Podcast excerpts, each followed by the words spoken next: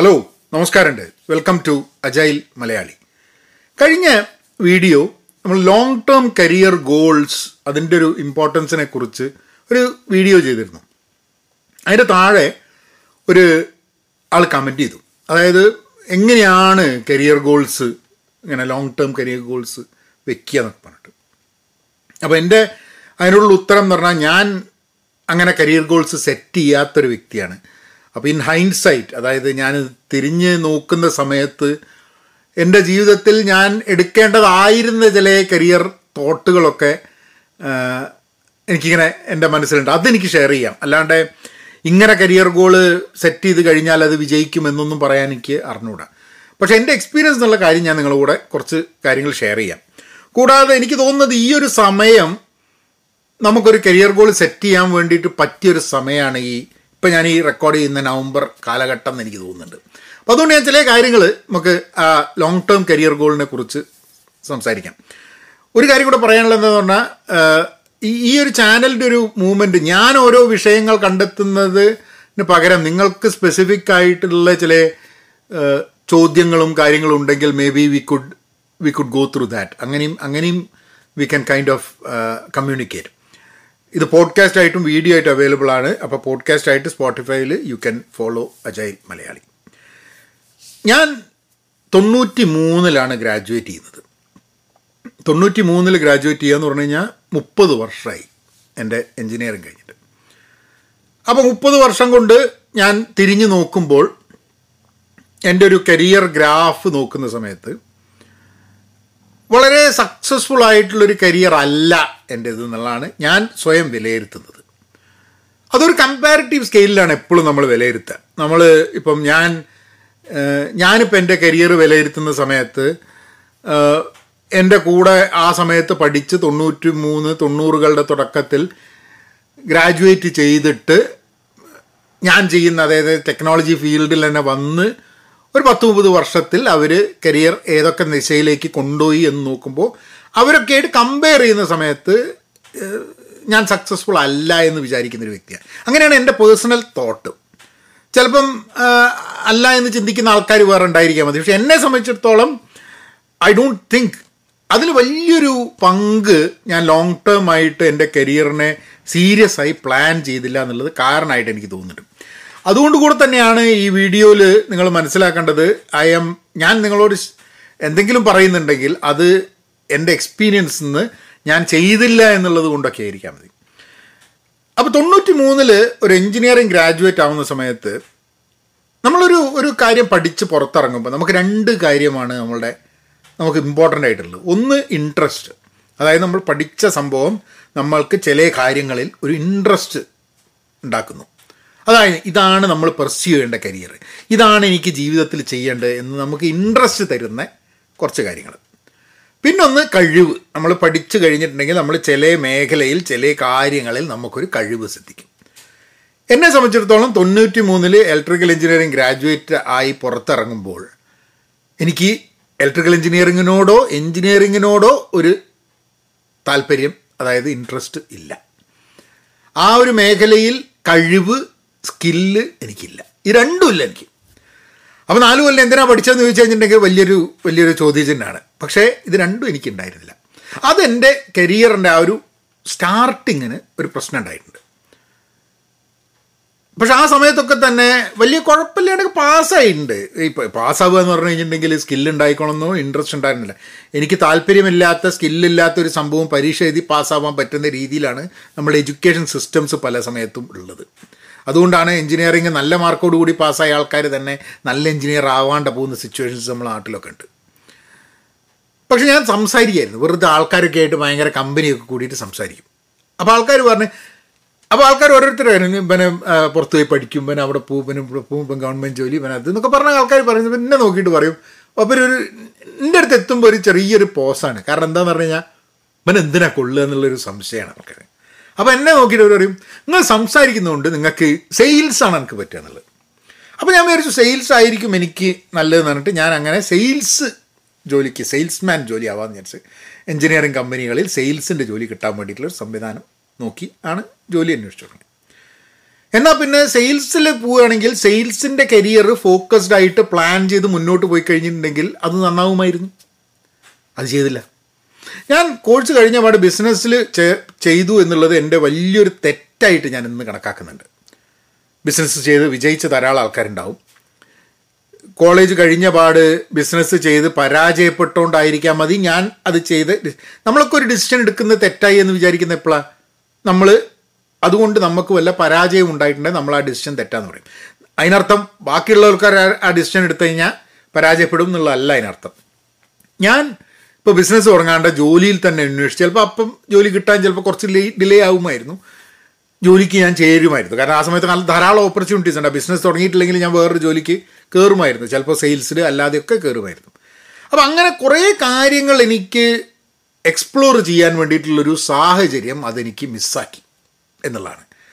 അപ്പം കോഴ്സ് കഴിഞ്ഞിട്ട് പലതും പഠിക്കാനും പലതും ശ്രമ പല പല കാര്യങ്ങൾ ചെയ്ത് നോക്കാനൊക്കെ ഉള്ള ഒരു സാവകാശം എനിക്ക് ഉണ്ടായില്ല ആ സമയത്ത് എന്നുള്ളതാണ് അത് ചെയ്തിട്ടുണ്ടായിരുന്നെങ്കിൽ ചിലപ്പോൾ നമുക്ക് മെന്റർഷിപ്പ് കിട്ടിയ ഒരു കമ്പനിയിൽ വർക്ക് ചെയ്തിട്ട് പ്രോബബ്ലി എനിക്ക് കുറച്ചും കൂടെ ഒരു ലോങ് ടേം പ്ലാനിങ്ങിൽ കാര്യം ചെയ്യാൻ പറ്റുമായിരുന്നുള്ളൂ ഞാനിത് പറയുന്നത് മുപ്പത് വർഷം മുമ്പേ ഗ്രാജുവേറ്റ് ചെയ്ത ഒരാളെന്നുള്ള രീതിയിൽ. ഇന്ന് ഗ്രാജുവേറ്റ് ചെയ്ത സമയത്ത് ചിലപ്പം സിറ്റുവേഷൻസ് വളരെ മാറിയിട്ടുണ്ടായിരിക്കാം മതി. അത് കഴിഞ്ഞിട്ട് ബിസിനസ്സൊക്കെ ചെയ്ത് കുറേ കഴിഞ്ഞിട്ട് എന്റെ കുറേ കരിയർ ഷിഫ്റ്റ്സ് ഉണ്ടായിട്ടുണ്ട്. ഞാൻ ആ ഷിഫ്റ്റ്സ് വെച്ചിട്ട് ഞാൻ ഈ ലോങ് ടേം പ്ലാനിങ്ങിനെ പറ്റി പറയാം. പിന്നെ ഞാൻ തൊണ്ണൂറ്റി എട്ട് കാലഘട്ടത്തിലാണ് തോന്നുന്നു. ഞാൻ ആ ബിസിനസ്സൊക്കെ പരാജയപ്പെട്ട് പൂട്ടി അതൊക്കെ നിർത്തിയിട്ട് ഞാൻ ജോലിയിലേക്ക് കിടന്നു.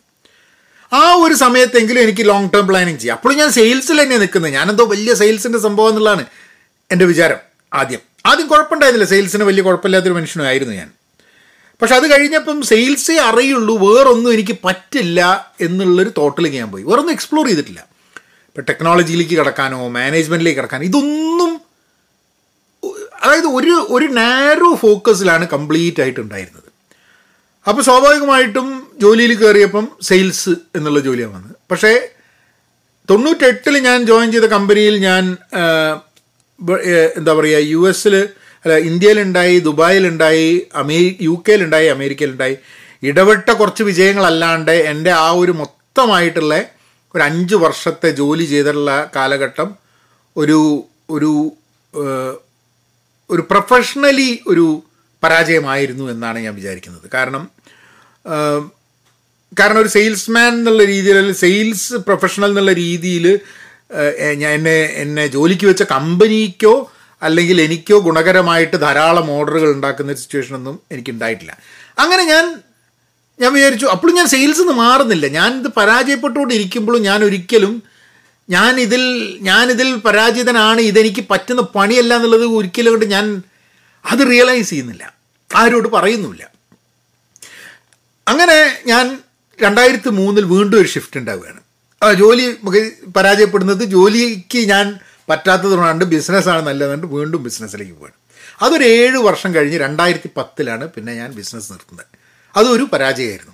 അപ്പോൾ ആദ്യമുള്ള ഒരു അഞ്ച് വർഷത്തെ പരാജയം പിന്നെ ഒരു അഞ്ച് വർഷത്തെ ജോലിയുടെ ആദ്യം ഒരു അഞ്ച് വർഷത്തെ ബിസിനസ് പരാജയം പിന്നെ ഒരു അഞ്ച് വർഷത്തെ ജോലി പരാജയം പിന്നെ ഒരു ഏഴ് വർഷത്തെ ബിസിനസ് പരാജയം. ഇങ്ങനെ പതിനേഴ് വർഷത്തെ മൂന്ന് ഘട്ടങ്ങളായിട്ടുള്ള പരാജയങ്ങളിലൂടെയാണ് പോകുന്നത്. അപ്പോൾ ഒന്നും പ്ലാൻ ചെയ്യുന്നില്ല.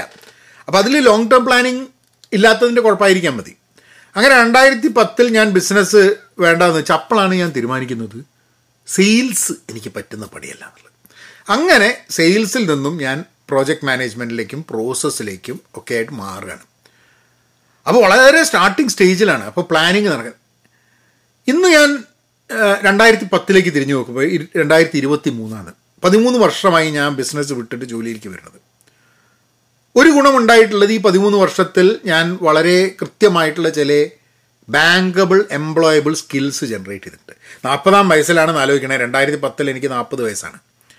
നാൽപ്പത് വയസ്സിലേക്ക് കിടക്കുകയാണ്. അപ്പോൾ നാൽപ്പത് വയസ്സാവുമ്പോഴാണ് മുപ്പത്തൊമ്പത് നാൽപ്പത് വയസ്സാകുമ്പോഴാണ് ഞാൻ ശരിക്കും പറഞ്ഞു കഴിഞ്ഞിട്ടുണ്ടെങ്കിൽ ആ പരാജയങ്ങളൊക്കെ കഴിഞ്ഞിട്ട് വീണ്ടും ഒരു സ്റ്റാർട്ടിലേക്ക് വരുന്നത്. ഈ നാല് സ്റ്റാർട്ടുകൾ ജീവിതത്തിൽ ഉണ്ടായിട്ടുണ്ട്. പക്ഷെ എനിക്ക് മൊത്തമായിട്ട് എനിക്ക് തോന്നുന്നത് ഒരു സെക്കൻഡ് ചാൻസ് എന്നുള്ള രീതിയിൽ എനിക്കൊരു ഏഴ് പ്രാവശ്യമെങ്കിലും എന്റെ കരിയറിൽ മുപ്പത് വർഷത്തിൽ ഉണ്ടായിട്ടുണ്ട്. അത് വലിയൊരു ഭാഗ്യമാണ് പല ആൾക്കാർക്കും കിട്ടാത്തതാണ്. മൂക്കറ്റം കടം വന്നിട്ട് പിന്നെ അതിന് രക്ഷപ്പെടാൻ വേണ്ടിയിട്ടുള്ള വകുപ്പുകൾ സഹായമായിട്ട് പല തവണ അത് സഹായിക്കാൻ ആൾക്കാരുണ്ടാവുന്നത് ഒരു വലിയ സംഭവം കേട്ടോ അപ്പം അങ്ങനെ നോക്കുമ്പോൾ ഞാൻ സക്സസ്ഫുൾ ആയില്ലെങ്കിലും ഞാൻ വളരെ ലക്കിയും ഭാഗ്യവാനാണെന്ന് എനിക്ക് തോന്നുന്നു. കാരണം എന്താ വെച്ചാൽ ഇത്ര പ്രാവശ്യം തെറ്റായ ഡിസിഷൻസ് എടുത്തിട്ട് തീരെ പ്ലാൻ ചെയ്യാണ്ട് ജീവിതത്തിൽ രക്ഷപ്പെടാൻ വേണ്ടിയിട്ടുള്ള ഓരോരോ വഴികൾ നമ്മൾ മുമ്പിൽ വരുന്നു എന്നുള്ളതും ആൾക്കാർ നമ്മളെ സഹായിക്കാൻ വരുന്നു എന്നുള്ളത് എന്തോ ഒരു ഭാ ഒരു ഭാഗ്യമാണ് നമ്മളുടെ. അത് ചിലപ്പം അങ്ങനത്തെ ബന്ധങ്ങൾ ചിലപ്പോൾ നമ്മൾ വെച്ചുകൊണ്ടായിരിക്കാൻ മതി.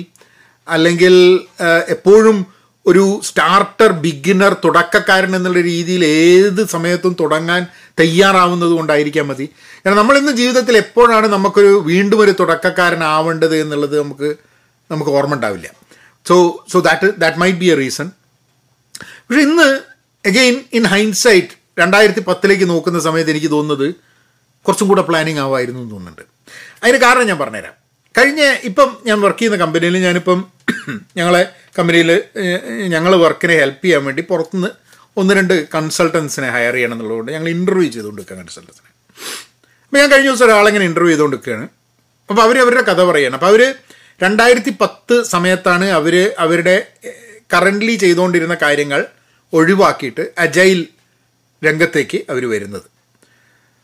അപ്പോൾ അവരവരുടെ കഥയൊക്കെ പറയുന്ന സമയത്ത് ഞാൻ വിചാരിച്ചു കഴിഞ്ഞൊരു പതിമൂന്ന് വർഷത്തിൽ ഞാൻ അജൈൽ രംഗത്ത് ജോലി എടുത്തിട്ട് അതുമായി ബന്ധപ്പെട്ട് വർക്ക് ചെയ്യുന്നതിനെക്കാട്ടൊക്കെ എത്രയോ കൂടുതൽ അവർ ചെയ്തിട്ടുണ്ട്. അപ്പം അവരുടെ പഠനവും അവരുടെ കരിയറും അവരുടെ ഫോക്കസും വളരെ സ്ട്രക്ചേർഡ് ആയിരുന്നു. ഞാൻ അവിടെയും സ്ട്രക്ചർ ചെയ്തിട്ടില്ല.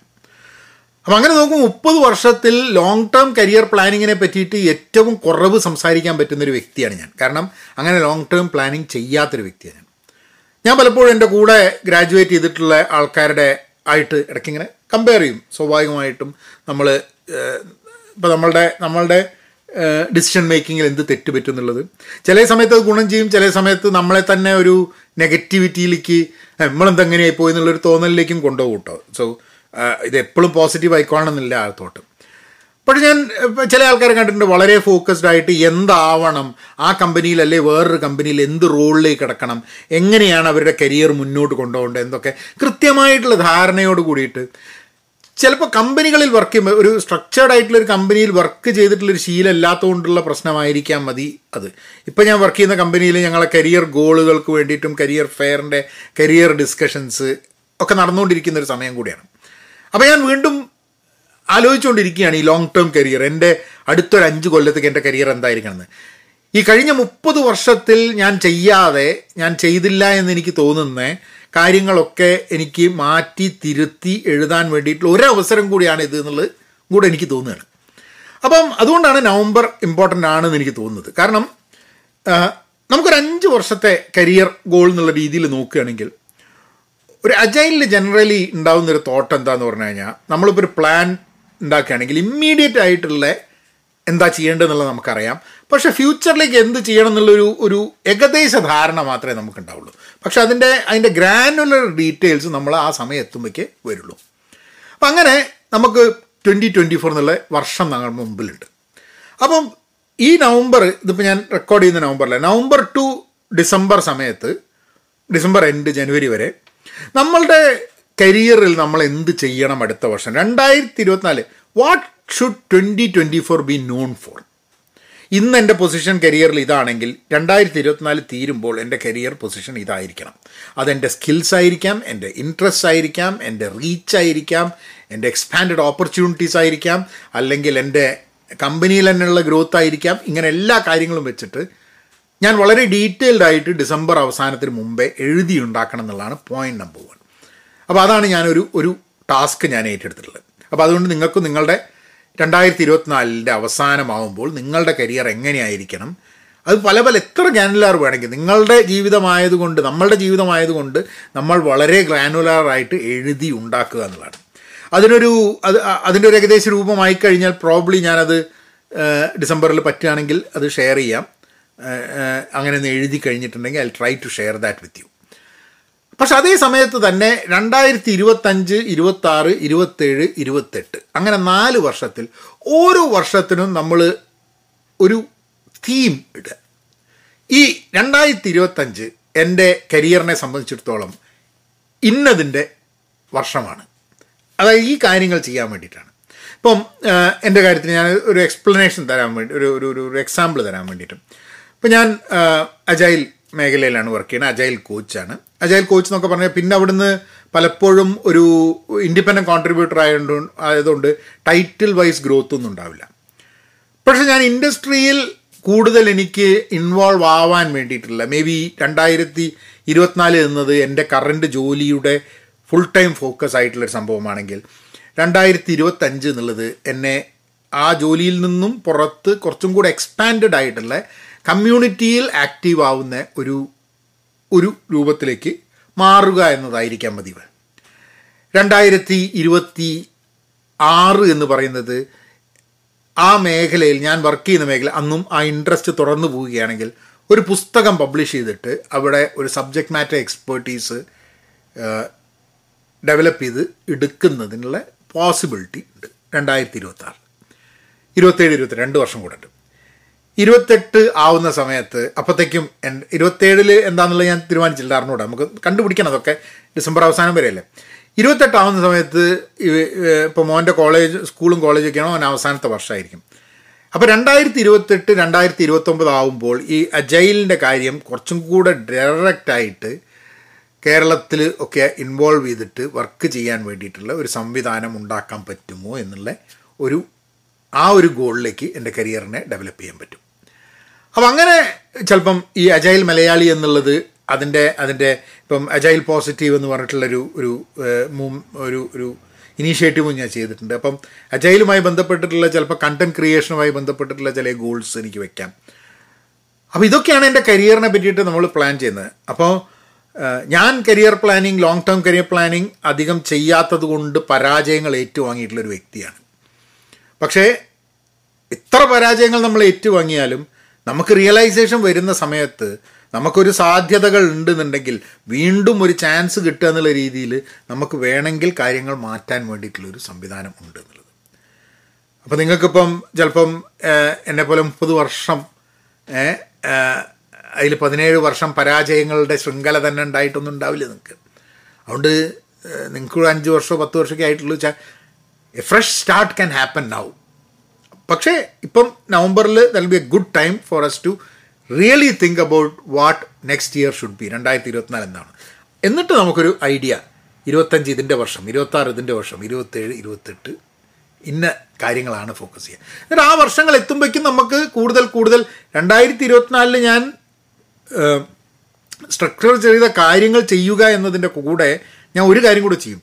രണ്ടായിരത്തി ഇരുപത്തഞ്ചിൽ ചെയ്യേണ്ട കാര്യങ്ങളെ കുറിച്ചിട്ടുള്ള ഒരു വളരെ ഗ്രാനുലാർ ആയിട്ടുള്ള രൂപരേഖ തയ്യാറാക്കുക എന്നുള്ളൊരു കാര്യം കൂടെ രണ്ടായിരത്തി ഇരുപത്തിനാലിൽ ചെയ്യും.